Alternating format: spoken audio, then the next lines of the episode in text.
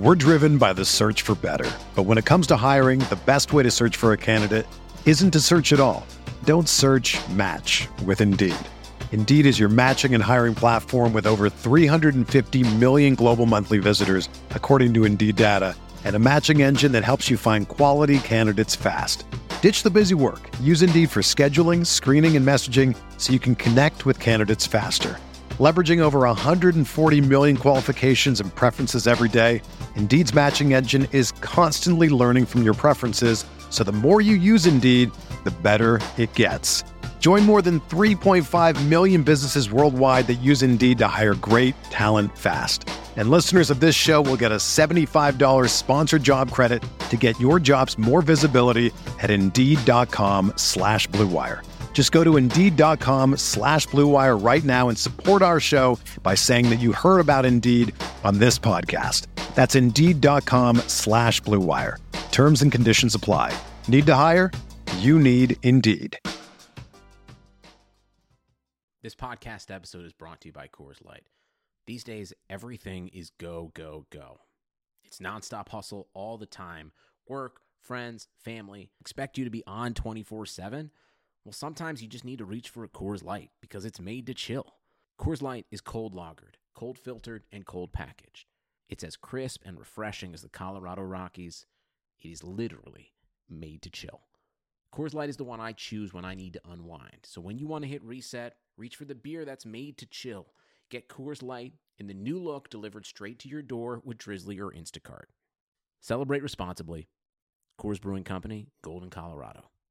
This episode is brought to you by Decoy Wines of Sonoma, California. As you gather with family and friends this summer, experience the best of wine country with Decoy by Duckhorn. Winemaker Tyson Wolf spends every vintage focused on harvesting grapes and crafting wines from the finest vineyards. Whether it's our flagship Cabernet or crisp and refreshing Rosé, Decoy has just the wine for your discerning taste. Ask for us at your local wine shop or visit decoywines.com slash celebrate to locate our wines near you. Whether you're firing up the grill, hosting an alfresco get-together, or enjoying the warm summer nights, let Decoy by Duckhorn elevate your occasion.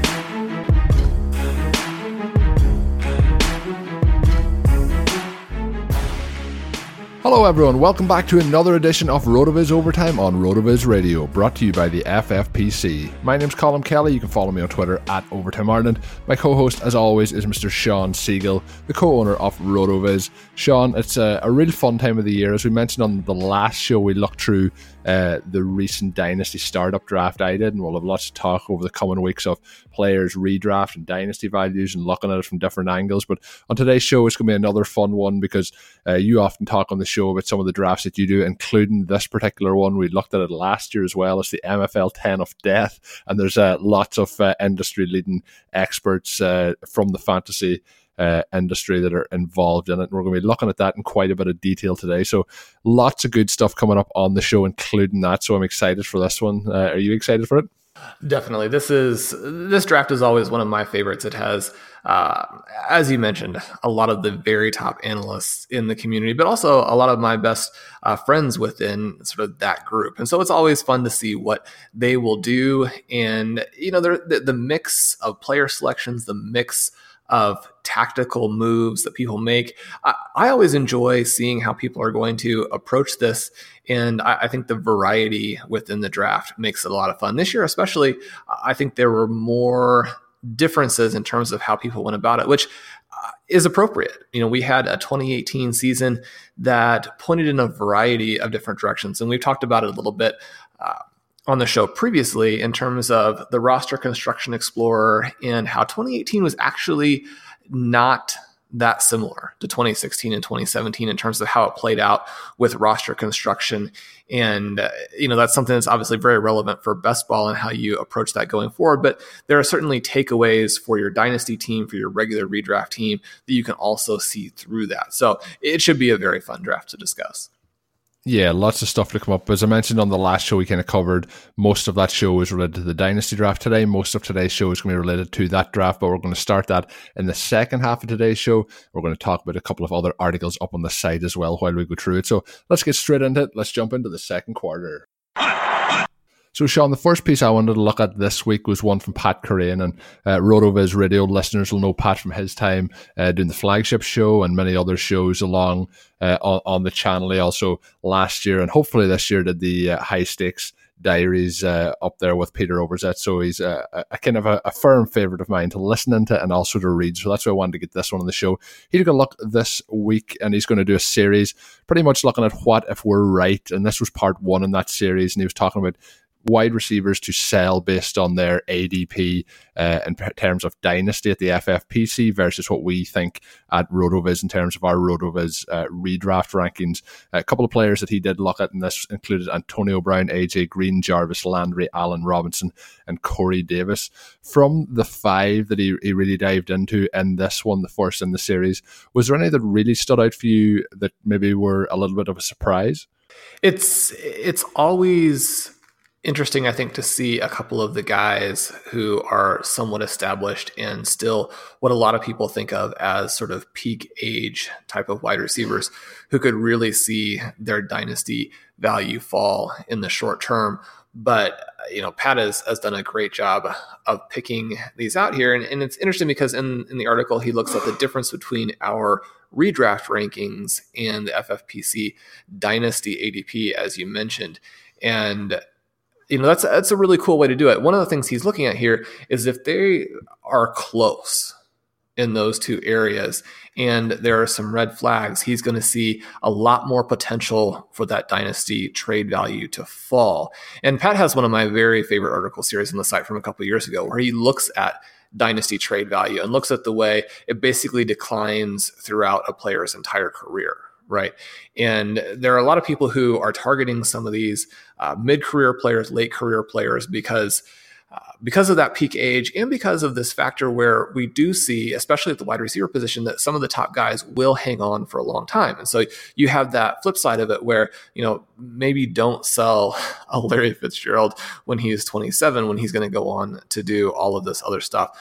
On the other hand, the fact of the matter is there's just a lot more risk and a lot more downside when you're holding some of these guys and, and, he's demonstrated that really well. And we talked on the last show where it's actually more difficult to project how players are going to perform and if they're going to get injured and things like that than it is to simply turn your roster over and make sure that you have that you're always accumulating trade value because that trade value does reflect actual value. And when you build, you know, again, what you're trying to do, build a dynasty, you have that trade value then essentially moving into this huge actual value on your roster. So to go back and, and, answer your question a little bit, he's got Antonio Brown, AJ Green, Jarvis Landry, Allen Robinson, Corey Davis. I think Brown and Green, perfect examples of guys where if they don't perform this year, their trade value is going to absolutely collapse. It's interesting with Landry and Robinson because Robinson is one of those guys who has this big name. He had a couple of good games last year, had that amazing uh, playoff game, but he is now very removed from his actual top level, his star season. You know, Blair Andrews has also written about how you don't actually want to chase these injured guys in terms of bounce back performances. And we saw that a little bit with, with Robinson last year. Uh, where you know he returned to being a solid wide receiver, but he's no longer that guy who is going to give you those frontline points. And so, if we get halfway into 2019 and he's still right in that range, then his dynasty ADP, his dynasty value is going to really fall off the table too. Of those five guys, are there any who you are really selling at this point? In terms of the way my rosters are constructed, I actually do have AJ Green on a couple of teams, and as we've talked about over the last twelve months, I have uh, Tyler Boyd on pretty much all of my rosters. So what I have been trying to do is move Green where possible. Uh, I think you know he still has that kind of one to two year window, but uh, as well as uh, Pat points out here, in his career, he's made his career pretty much based on consistency and not really having a huge amount of injuries throughout his career. Uh, you know, he hasn't had a season where he's averaged 20 plus PPR points per game over the entire season, but he has continued to be consistent in terms of his weekly output uh, over and over again. So he's somebody who I, I've been looking to try and move. If I'm looking, you know, in terms of when I'm drafting, if I have those opportunities, uh, Brown and Green based on the age profile of players that I've been bypassing. And I did mention on the last show that we do see opportunities sometimes when players are being cast aside for that you know premium in terms of them getting older. But when you look at both of those guys in terms of uh, dynasty, they're still going off the the board uh, in the top twenty picks. So that's a, that'll be a concern for me with those two. So they're more bypasses. And if I do have them on my rosters, um, I'm trying to sell. But what I found recently with Green and I don't have any shares of Antonio Brown, it is hard to move them at the moment because people kind of know why you're trying to move them. So unless it's somebody who's content in this year and wants to get that player uh, to try and push them over the edge, it's going to be a little bit more difficult, I think, to move them for the value you might want to get. Allen Robinson is an interesting one because coming out of college, he was a player that I ended up with on quite a lot of my rosters, and I still have him from that time. And obviously, he had the situation with Bortles being his quarterback, but they did put up, you know, a huge amount of uh, garbage time kind of points over those kind of two or three years. But with the injuries, they've kind of crept up on him. And I do think the Bears offense isn't really going to have that standout star wide receiver one on the roster. I think it will be spread around a little, and I think we've seen that. And I think there will be limitations in terms of what Trubisky can do uh, in the passing game. So the, the interesting thing to start to look at from a dynasty perspective is with Allen Robinson. Um, he is, you know, heading in uh, into another year of his contract, and the Bears can actually save 13 million in 2020 if they forego that last year off his deal. So there's sort of things that you need to start to to look at. And I always like to look at players who are coming into free agency next year, or players um, you know, whose value could spike up if they, you know, they might be in a bad situation now, and then next year if they get a move, we can see that value spike. So I'm always looking at what the contract situation are, but the reverse of that is to look into what teams could potentially save. And when you're looking at it, is Allen Robinson a wide receiver who's going to be able to, you know, add that much value to the team? Uh, it's something at the moment that I'm not quite sure of. So uh, he would also be heading into his age 27 season at that stage and hitting free agency. It's hard to know what way some of these values could go. Corey Davis is the other one. Um, you know, with the, a wide receiver being drafted this year early, we don't know if Marcus Mariota is ever going to hit that full potential. So Davis is someone I still have a, a lot of hope for, and you know if I was able to get him at the right price, I probably would be trying to acquire him uh, moving forward. But you know, his problem has been based on that Titans offense and Mariota failing to, to put up huge numbers as well. Um, you know, 2018 was his best season with the 27. Uh, f- finishing 27th at the wide receiver position, 11.5 points per game, uh, as Pat pointed out as well. So I just don't know if we'll ever see him hit that upside that we thought he would coming out of college. Again, he was a player that I, I drafted a lot off, and uh, I'm still hopeful that there's a little bit of hope there. But I, I think that with this group, you're kind of looking at, uh, you know, Robinson, uh, Davis, and also if you look at Jarvis Landry, possibly having caps on what they can do. Obviously, with Odell Beckham arriving now in Cleveland as well, and the other two guys then are at the older end of the spectrum. So they're all ones to, to proceed with caution. But I think if you have them in your roster, you probably are trying to move them, but you just might not get the value you want, so you might end up holding them. Do you think that's where you're kind of you're going to end up with those guys, or are you are you on the acquiring side of it? I would never be picking up any of these older players unless it was at a pretty significant discount. I do think Antonio Brown is interesting in that he's already going to a huge discount to what his recent performance has been. And so at some point there, he does become an interesting player, even if it's just in the short term. And I think there are opportunities to pick these guys up play them even for a portion of the year and move your team, you know, more into the area where you want to be in terms of playoff seeding. You know, if you're in a league where six teams make the playoffs, then getting into that one seed, that two seed, that dramatically increases your chances to win simply because those playoff games are such crapshoots, right? So if you can pick up an Antonio Brown, move yourself up in terms of seeding, and then maybe even flip him before the season ends right? If he has a good season, then you know you're going to be able to get more value out of him while also having gotten the value from him when he was in your starting lineup. So that'd be something that I would look to do. It's something that I had some success with with Adam Thielen in a number of leagues, and I think that if you go that direction, that would be the way to play it. Certainly, these aren't guys that you're looking to hold for the long term, although you know, one of the things that, that Pat points out that's really interesting, which shows you both the risk in Jarvis Landry's value, but also I think maybe a sneaky upside, right? Is that Landry was the 15th wide receiver in ADP in 2016, and that was coming off a wide receiver 11 finish.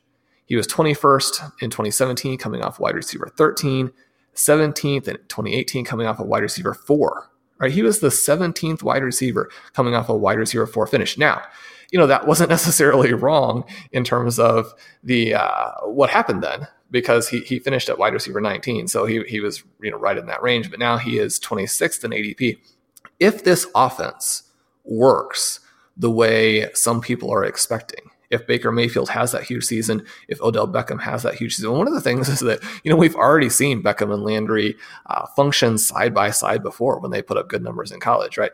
There's enough to go around in that offense. I mean, Beckham is going to be replacing a ton of targets from people who were extremely inefficient right? He doesn't necessarily have to take targets away from Landry. So those two guys go out there, light the world on fire. Beckham opens things up for Landry. I mean, this could be a situation where, you know, Beckham has the big plays, but with him as the focal point, then Landry goes back to being that huge volume wide receiver. You know, certainly we've seen guys like Julian Edelman, uh, Wes Welker have success when there was a more talented wide receiver uh, tight end, someone like that, taking these high value targets away from them, still having a ton of value. So Landry's always been my guy. He's still someone I would feel very comfortable with where he is right now.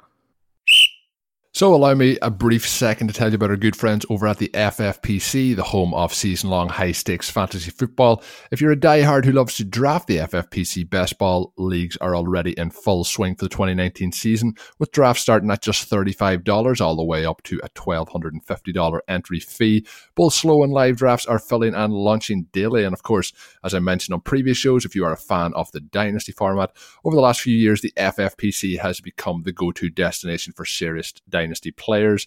They now have over 300 active Dynasty leagues starting at $77 and even have a $5,000 entry Dynasty league. And the best part is, not a single Dynasty league has folded in nine years. Registrations for brand new startup Dynasty leagues have opened and new legs are forming daily. Limited orphan teams are also available at discounted prices. Don't miss out on the FFPC experience. Go to myffpc.com and register now. That's myffpc.com, the home of season long high stakes fantasy football. This episode is brought to you by Decoy Wines of Sonoma, California. As you gather with family and friends this summer, experience the best of wine country with Decoy by Duckhorn. Winemaker Tyson Wolf spends every vintage focused on harvesting grapes and crafting wines from the finest vineyards. Whether it's our flagship Cabernet or crisp and refreshing Rosé, Decoy has just the wine for your discerning taste. Ask for us at your local wine shop or visit decoywines.com slash celebrate to locate our wines near you. Whether you're firing up the grill, hosting an alfresco get-together, or enjoying the warm summer nights, let Decoy by Duckhorn elevate your occasion. This episode is brought to you by Decoy Wines of Sonoma, California. As you gather with family and friends this summer, experience the best of wine country with Decoy by Duckhorn. Winemaker Tyson Wolf spends every vintage focused on harvesting grapes and crafting wines from the finest vineyards. Whether it's our flagship Cabernet or crisp and refreshing Rosé, Decoy has just the wine for your discerning taste. Ask for us at your local wine shop or visit decoywines.com slash celebrate to locate our wines near you. Whether you're firing up the grill, hosting an alfresco get-together, or enjoying the warm summer nights, let Decoy by Duckhorn elevate your occasion. So, Shawn, as we continue on with the show, we did tease it at the top, and we're going to look here at the piece you done up on the site, looking at the recent draft and the MFL 10 of death, and of course, the best ball workshop to help get some of the players you wanted to get, I guess, get that strategy all set up. Uh, just before we get into the actual draft itself, what were some of the tactics you might have went into the draft with? Did you go in just with an open mind? Did you go in with uh, something that you were trying to achieve based on looking at the, the best ball workshop before? What was your strategy going in? It can be very, very difficult going into a, a draft with uh, other like minded people like yourself uh, and trying to get exactly what you want. Yeah, so the MFL 10 of Death is obviously it, it is always hugely entertaining. It's a lot of fun. Uh, Patrick Thorman put it together six years ago, we're now in in uh, MFL 10 of Death 6, and it continues to evolve and, and be one of those really neat formats to see what some of the top experts are going to do in a best ball format when I was going into this, I wanted to make sure I used our tour, tools sort of in unison to uh, try and create some both tactical approaches that would give perhaps a slight advantage and then create some player selections to where we would be using multiple tools to make sure we're getting good value, especially early on there. So use the roster construction explorer that we have talked about at length in terms of the best ball workshop. Use that fanball ADP dashboard where you can go in and you see all different kinds of elements with ADP. Uh, Mike has recently added a cool tool where you can see the entire, you know, top 200 and some picks as a draft. You can see it visually. So, you know, if you want to see what a certain number, a certain player corresponds to in terms of the round, how they're falling in different guys, just get that visual impression of it. He's got that in the tool now.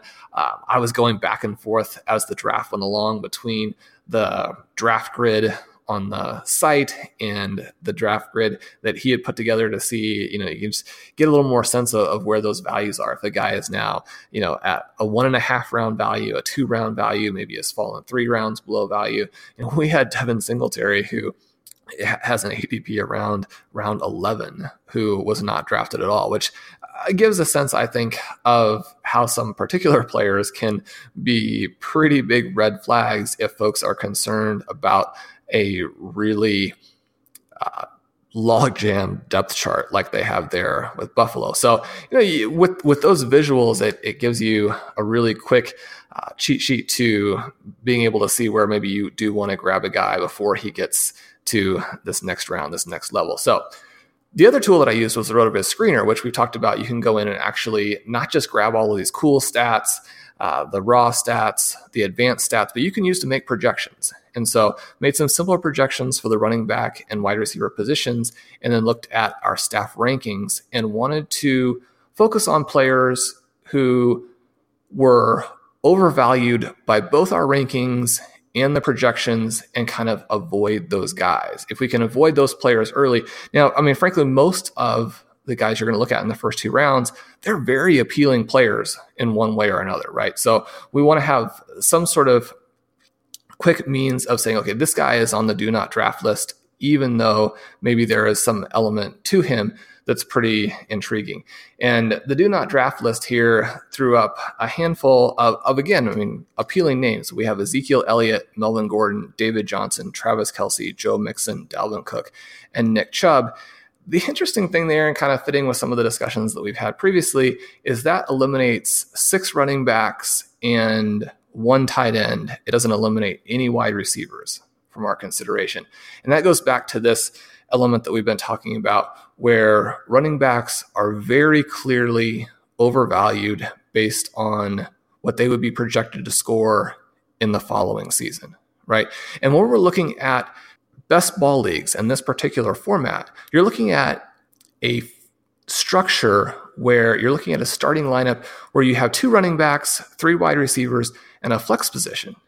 So if you are attacking a position early on that is going to score fewer points and is less important simply because you have fewer starters, then you know that throws up a red flag and makes you wonder well how have things worked historically here and what we talked about in the most recent best ball workshop is that if you draft a running back in the third round or the fourth round, it absolutely crushes your win rate, right? And so, by contrast, the best approach is to select a running back in round one and then really hammer wide receiver. You can go into the article here. You can look at the win rates for a running back wide receiver start, for a wide receiver running back start, and for a running back running back start.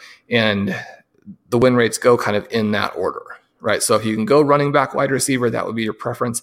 The next best would be wide receiver, running back. Once you start to get very running back heavy in the early rounds, you see these win rates start to really fall. So both the roster construction explorer and the sort of deep dive into player values kicks back the suggestion to take a running back if you can get one of the mega studs and then really hammer wide receiver. And that's how I tried to start out the draft.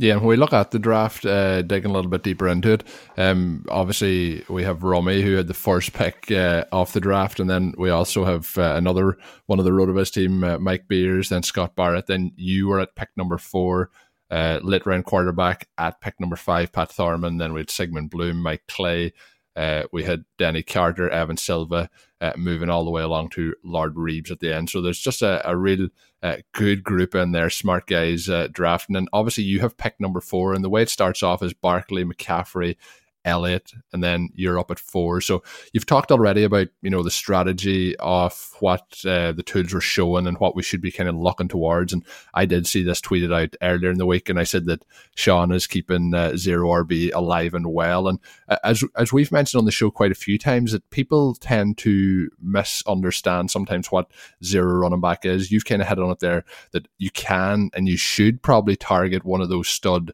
running backs in that first round if you have the opportunity and you did that with Alvin Kamara. And I probably think that he probably should be going third off the board anyway at this. So I think even at one spot behind, there's a value there. But is that was was Kamara kind of the target there? Was he who you were hoping to fall? Obviously, we, we aren't going to see someone like Barkley or McCaffrey probably get to that fourth spot. Was he who you were hoping to get, and then go the rest of the way, like you mentioned, going with those wide receivers to to try and get that their core as strong as possible? It, it's tricky because, uh, like you mentioned, the zero running back has been very successful for me in this particular league. Didn't necessarily want to go away from that. I would certainly consider an Alvin Kamara selection followed by a host of wide receivers to be, you know, what some people call, you know, one elite running back, right? And so the thing that I think about zero running back is that you don't have to use the exact zero running back tactics in order to modify that and have it be something that can be very successful. So this was a difficult pick for me because in 2018, if you selected your running back one after round five, right? So that would be a pretty clear, straight zero running back sort of approach. If you selected your running back one after round five, then you won at a 14.3% rate, which absolutely destroys any other approach that you can have. They're right. And what we saw from 2018 is we saw some of these big numbers. We saw McCaffrey have this incredible win rate. He was the top guy by a wide margin. And that, again, I think really encourages people to try and find that running back star. But even with that being the case, this late round running back worked extremely well. And for me, 2019 sets up in a very, very similar fashion because running backs are so overvalued, which allows you to get you know, stud wide receiver, stud wide receiver, stud wide receiver. And one of the problems that we were starting to run into in the 2015, 2016, 2017 time period is simply that the ADP had shifted in such a way that number one, it was a little bit more difficult to simply stack your lineup with stud wide receivers, and then wide receivers weren't scoring as much, so they didn't give you as much value. We saw the NFL really shift back in the other direction last season, and because ADP has not really taken that into consideration, you can now go back and stack the studs. So my consideration here was Kamara or DeAndre Hopkins, who those are my number three and number four guys. So I was guaranteed to get at least one of my four guys with the top four pick, which you you always like. It's it's a big advantage to be picking at the top of the draft there. Uh, my concern in terms of getting Kamara, whom I believed would set this foundation to them be able to go with a long stretch of wide receivers, which is what eventually did, was that he would go three because I think he's the pretty clear number three. I mean, he outscored Ezekiel Elliott last year, even with Mark Ingram in place. His upside with someone else, and you know, Latavius Murray may come in and be a better back than Mark Ingram, but because of what Ingram was with the Saints, uh, a first round draft pick who they'd had to trade you know, a huge amount to get. And then, even though he'd struggled uh, with the Saints, they re signed him as a free agent. I mean, there were so many things really locking him into a workload that he didn't deserve.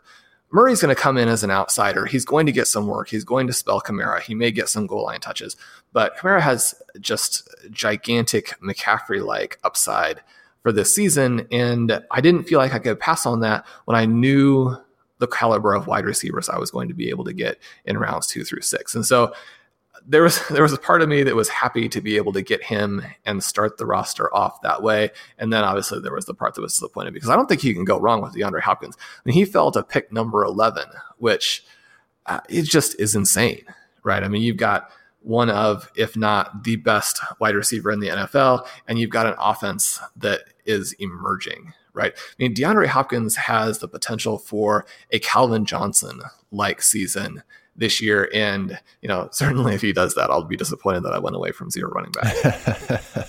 yeah. And when we look at it as well, like if you look at, you know, what the, the red flags were showing up uh, in the RotoViz tools, um, you know, Elliott going to tree. So obviously if Kamara had went to tree, you would have Elliott, David Johnson, and Melvin Gordon, all who showed up as red flags on the RotoViz tools. So at that point, I think it would have been a clear decision for you to, to go Hopkins at, at number four. Would that have been the decision you would have made?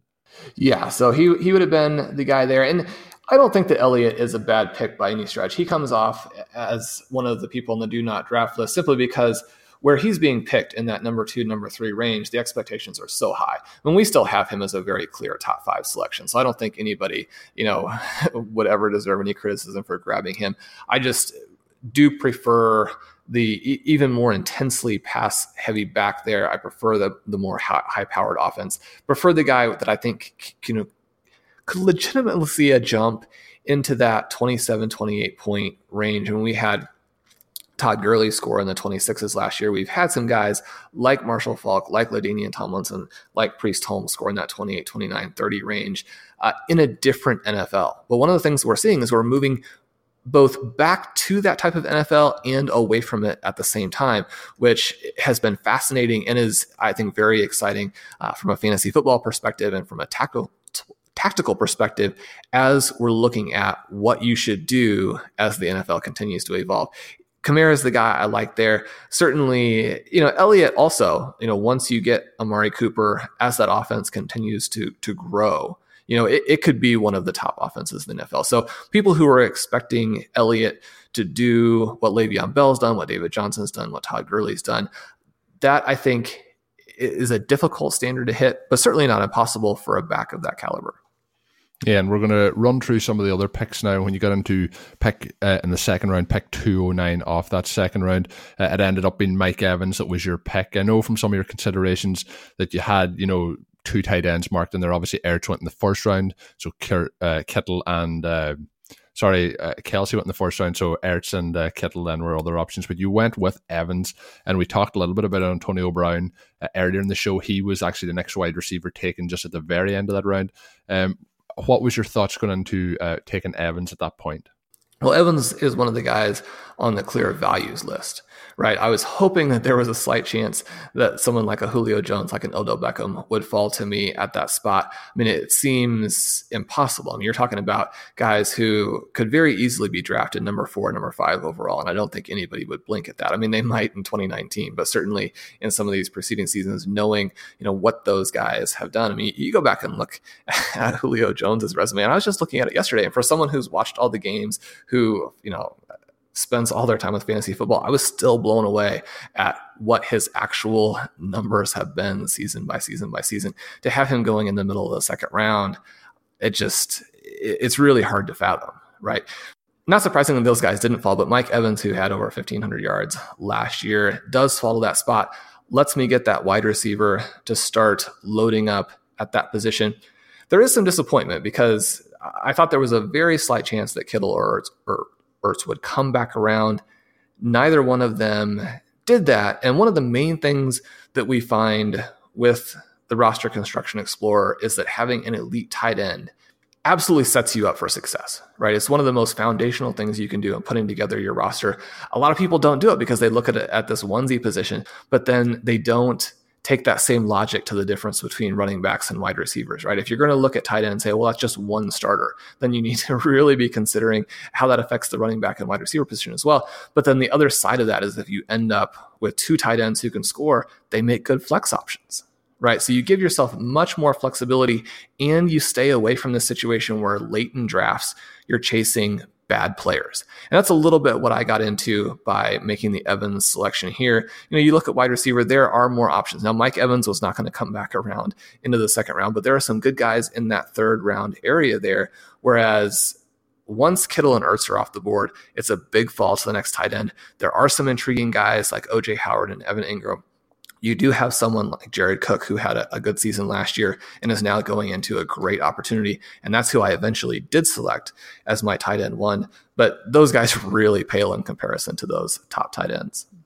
Yeah, and if you could go back, I'm just going to go down through the next couple of selections, and it starts to turn into a, team very similar to uh, some of the picks that I mentioned in the dynasty draft uh, on the last show. But it ended up being Kamara, then Evans, then T.Y. Hilton, uh, DJ Moore, Calvin Ridley, uh, then Will Fuller, and then you finished off that kind of seven round run with uh, Jared Cook. So if we look at the draft and how it played out, the, the players that went in that range where you uh, then took T.Y. Hilton were Stefon Diggs, one pick before Hilton, and then A.J. Green, a pick after.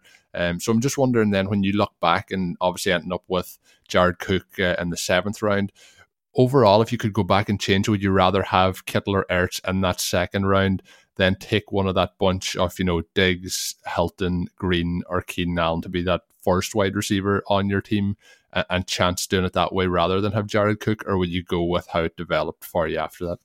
I would probably go with the tight end. And that would have changed everything in the draft to where you no longer know what, who would be available, how you would go about things, which picks would be changed. But but one of the exercises I will go through is look at sort of an alternate team if I had gone that route, assuming most of the things with the other picks that people have made are going to stay somewhat similar and see how the construction of the roster ends up going. I ended up with a three tight end construction instead of the very strongly preferred two tight end construction with the tight ends somewhat early. I did get a couple of guys that I like late in Gerald Everett and Hayden Hurst. I mean, very, very late. I think those are good options. Obviously, you wouldn't select them before the very final rounds. One of the things that I did in this draft that I think is almost the only exploitable opportunity in terms of projecting players is to take a lot of guys who are going into their second season. So out of my 18 players, so taking away the two defenses, 10 of my 18 guys are in their first three years in the league, and seven of those guys are second year players. Strongly encourage people to go in, check out Blair's work in the wrong read on this particular element. And it also reflects work we, we uh, talked a lot about Pat's work early in the show. The trade value bump that you see with those young guys fits in with the actual production bump that you see with those guys, where the only season in which you expect greater production than you got in the in the previous season is that second year. Every other year shows a decline for a handful of reasons, right? So, this idea that we're going to continue to see people move and jump up into their peak is not exactly the case. But there is this big jump in year two, which is the one year people are like, I just, I'm not confident in them yet. I want them to prove it to me before I go after those guys. So, I selected DJ Moore in round four, selected Calvin Ridley in round five, selected Courtland Sutton in round eight uh, Hines at running back, uh, Freeman and Hines at running back in rounds nine and 10 consecutively there. And then Hurst obviously finishing out the draft with a couple other young guys in there. If those guys make the jumps that we would expect based on their college performance, which is still relevant for, for projecting second year players, based on what they did this previous season, then the value there is going to be extreme compared to some of the other options. Now, Hurst is obviously a little bit different because he had a bad rookie season. And those are people that you do actually want to sort of avoid. Round 20 was the place where I felt confident there. And not confidence isn't even really the word, but simply comparing him versus Jason, Jason Witten, who was the other option. I think they have similar floors with the snap counts that we're hearing on Witten. Hurst's floor is very, very low, but as that former first round pick, the team has this incentive to really push him volume wise, right? So whether he becomes a successful NFL player or not, the second year is that year where they're really trying to see. So even if he ends up not being an NFL player, this is the year where he gets forced volume to try and find that out. So even if you end up picking a guy who ends up being a very short-lived guy, sort of like uh, a Cordarrelle Patterson, for example. It's those early years where you can still take advantage of that because the teams are still trying to find out what they have. And, you know, I prefer him a little bit there over guys like Marquise Brown, Mark Andrews, people you would definitely rather have. And I definitely prefer Hurst over players like Mark Andrews, Marquise Brown. But when we're looking at sort of long shots in an offense where there are concerns about pass volume, also concerns about pass efficiency, we don't know how that would turn out. I prefer the least expensive guy there. And if this offense does emerge, then I think all three of those guys will be values, but you have the least risk when you're looking at it in round 20.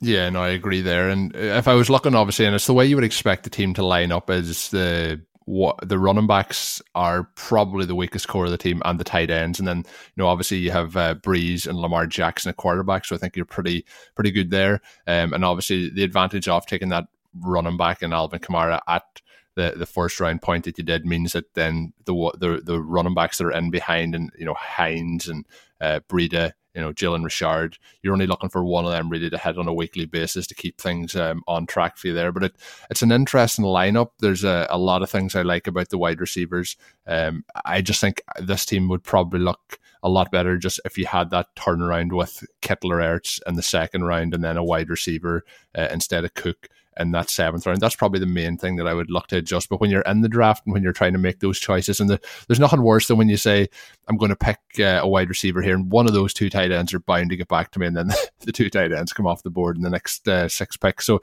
it's never it's never easy to, to judge those things, but that's what the, the apps help us help us do up on the site. But overall, it's a, a very very good team. When you look at the teams when they were finished up, um, was there any team in particular you thought that came across uh, very very strong? Well, I mean, this is going to sound like Rotoviz bias, but I, I thought Mike's team was fantastic. If you go through and you look at his picks, he does all of the things that we're looking for, right? He he has the value of being the number two pick, and, and that's a huge value. When you get to start your roster with Christian McCaffrey, then you can make some other mistakes. But he comes back around, he does what we suggested in terms of avoiding any running back selections in rounds three and four. He grabs Zach Ertz in round three, which historically has been uh, has given fantastic results. He has Andrew Luck and Aaron Rodgers in rounds eight and nine. One of the things we talked about in the best ball workshop, the tight end lesson or the quarterback lesson, was the quarterbacks are actually not as irrelevant as people tend to think when you get to stack your lineup there with the Luck and Rodgers. And again, at a position where the opportunity cost is is minimal, right? There, there are good players going in that range, but there are good players who are similar going again afterward. When you have luck, when you have Rodgers, then your upside at the at the quarterback position is huge. And and quarterback points was one of the main reasons I was able to win last year. You should not uh, ignore quarterback, should not ignore tight end, should not ignore defense. He comes back at the end. He gets the three defenses, so his yeah, ability or potential to dominate that position is also there. He basically goes through and I mean there were a couple of guys he and I talked about where, you know, I might have taken someone other than Philip Lindsay in round 5, but the way that he constructed his roster and some of the big names that he has on his roster, I think you have to look at that and be very uh, optimistic about his chances for success. Yeah, it's really good. That was the team I had seen as well. You know, the way he started that draft off with McCaffrey, Brown, and Ertz, he could potentially have the you know the number one at that position uh, in all three positions of those, that first three rounds. So really good. Then he has Luck and Rodgers could possibly have the, the top overall quarterback at the end of the season. So just really really strong all around. Um, the one team that's going to be interesting to watch to see how they do when we look at it against your team, Shawn, is Evan Silva's. He started off uh, with five running backs uh, and two tight ends in the first seven rounds. Uh, and then went with quite quite a large amount of youth in terms of rookies with Harry Metcalf, Campbell, Deebo Samuel, um, all in there, and then Trey Quinn uh, going into his second year. So a lot of young guys in there and a lot of running backs to start off for Evan. But it's going to be interesting to see how this goes. And I'm sure we'll be talking throughout the season about it. Um, but uh, obviously, Shawn, we kind of teased some of them there when we were talking about the selections you may have made or the thoughts process that you went through it. Um, there could be a, a, piece coming out on the site over the next uh, week or so where we where you look back and talk through that. So another good piece for the, the the people listening and to keep their eyes out for when that does hit. But we're getting closer to the end of the show, so let's jump into overtime and uh, get ready to wrap things up. So the last thing, Shawn, we're going to talk about today is a piece up on the site by Court Smith, uh, and he's looking at some players that we should stop drafting at their current ADP. He has Leonard Fournette, who at any ADP I'd probably be avoiding anyway, uh, but his positional ADP is uh, 13, and then Rotoviz's positional rank is 19, so seven difference there. We have Adam Humphries, who recently moved to the Titans, uh, positional ADP at 61, Rotoviz rank at 68. Uh, and then we have uh, CJ Anderson also 62 at the running back position, at 74 on the Rotoviz ranking. So we have uh, two players who have uh, switched offenses, and uh, obviously we know that that can uh, be a very much a hindrance to fantasy production.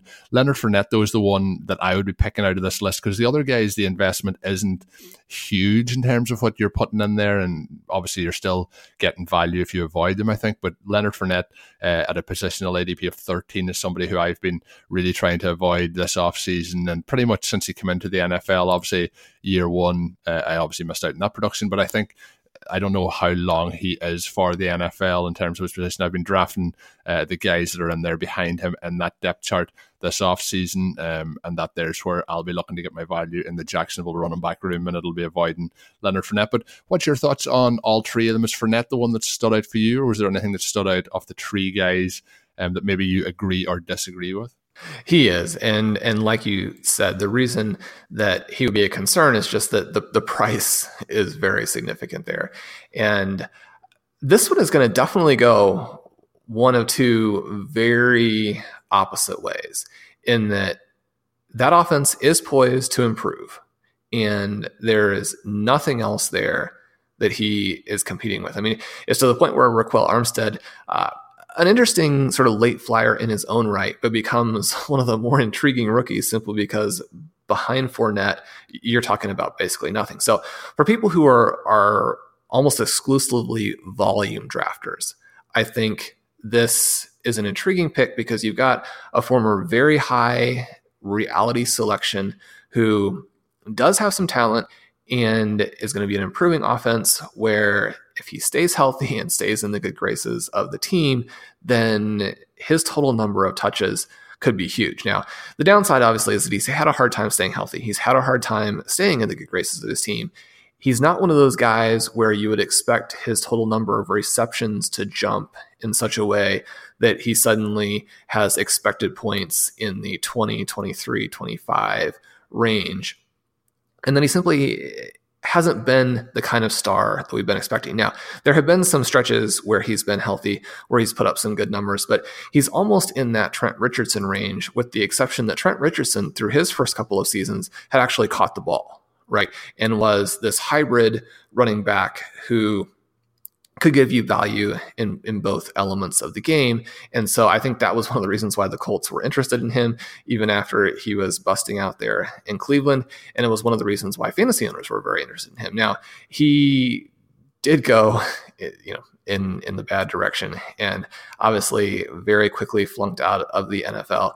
Um, Fournette, based on how little the Jaguars seem to like him, even though he's their guy, you know, you, you get the feeling that Fournette might already be moving into that area, especially if he has any sort of health problems. Because if, if he has problems with the legs, with the feet, anything like that, then it's going to sap him of what little he has that would really separate him or make him someone who is is worth kind of stacking those carries in on to where that big volume would deliver the value. So there's there's big risk for him there. He's one of those players where you know all of these running backs are overvalued in terms of what you know we would project them to do, and they're overvalued because of the risk involved.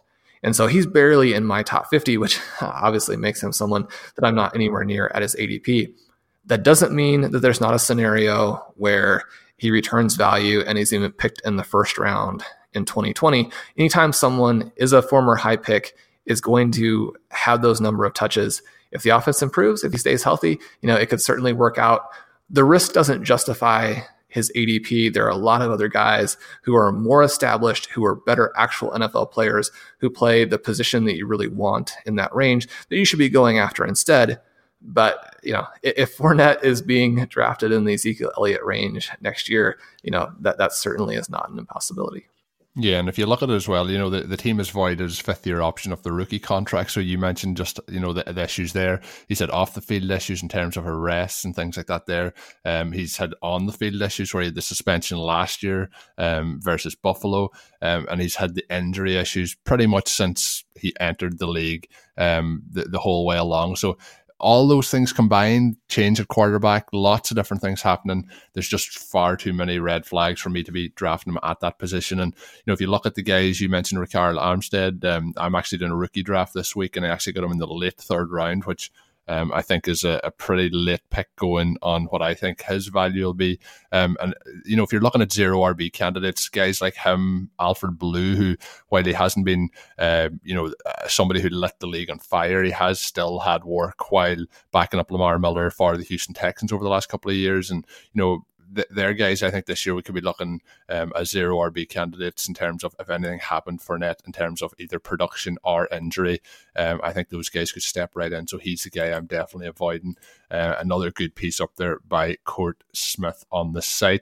So to get ready to wrap up the show, I just want to let all the listeners know, as always, you can get a RotoViz NFL discount right now just for being a loyal listener to the podcast. It is 10%, and you get that through the rotoviz.com forward slash podcast page. That is the podcast homepage. The season is coming very, very fast. There's lots of great content and tools up there. We talk to it on a show to show basis, uh, but you just uh, we we can't cover it all. There's just so much good stuff up there. Make sure you sign up for that NFL pass right now and save yourself 10%. That is rotoviz.com forward slash podcast. And with that, it's going to do it for today's edition of the show. It's been a lot of fun running through it, looking at the NFL or the MFL 10 off death with Shawn among some of those articles. Shawn, uh, enjoy today's one. I did. It, it, it's always fun recapping a draft, and in the drafts, you know, people who aren't actively drafting are not being forced to make decisions. They're not getting a chance to see what other people are doing. They're not working through the flow of of the picks. I mean, the thing that had has always helped me in terms of the high stakes results and that type of thing is the volume of drafts. And so I would encourage you to get out there. It's fun to draft. Uh, and and drafting is what makes you better, right? You don't have to have a lot of actual information about what's going on if you're involved in these drafts. Now we have that information. We have all of the stuff on the site, like Colm said, that will help you you know, find these handful of guys that will be the league winners for you this year. But simply going out there and drafting is one of the best things that you can do, and it's the reason you play fantasy football. It's it's the most fun part of the year. So, uh, everybody, get out and do that, and we will talk to you again soon. Yeah, and you get all those, uh, you know, you, you get to know the value. Obviously, you're we're looking at the the tools on the site, and it's giving you the points. But when you're drafting with other people, especially when you're drafting in a league like this with so many industry experts, it gives you kind of pinpoints of where you know the pressure points are in certain drafts, where players will start to go, where the runs might start on players. Gives you different perspectives and uh, builds up your kind of your knowledge of where things can go right, and of course where things can go wrong, and try and avoid those. But I do think, like you touched on something there. I think sometimes drafting is probably the most fun part of everything in fantasy football. Obviously, winning the championship is uh, the most enjoyable part, but drafting is something that's always a, a, fun thing to do. So get out there, get into those drafts, and uh, enjoy yourself as the off season really starts to kick into full gear here, and we get ready for the 2019 season. That's going to do us for today's edition of the show. As always, my name is Colm Kelly. You can follow me on Twitter at Overtime Ireland. My co-host is Shawn Siegele, who you can follow on Twitter at FF underscore contrarian. And with that, it's going to do us for another one. Have a good one. Thank you for listening to Overtime on RotoViz Radio. Please rate and review the RotoViz Radio podcast on iTunes or your favorite podcast app. Contact us via email at rotovizradio at gmail.com and follow us on Twitter at RotoViz Radio. And remember, you can always support the pod by subscribing to RotoViz at a 10% discount through the RotoViz Radio homepage. That is rotoviz.com forward slash podcast.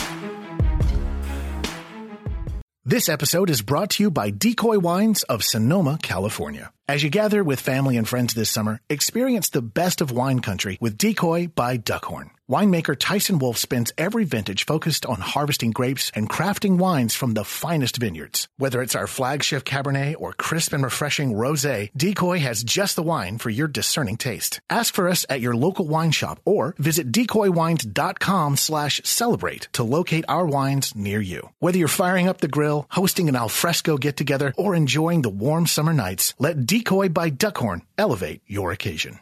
It's the sale you've been waiting for. Now through Monday, get a huge 50% off the styles you need now with 50% off all jeans, 50% off all dresses, and 50% off all tees. That's right, 50% off. Jeans start at 15 bucks for adults, 10 bucks for kids. Want fashion in a flash? Buy online and pick up in store for free. Hurry, the sale ends Monday at Old Navy and OldNavy.com. Valid 829 to 92 excludes in-store clearance, jumpsuits, rompers, bubbles, active license, and men's package tees.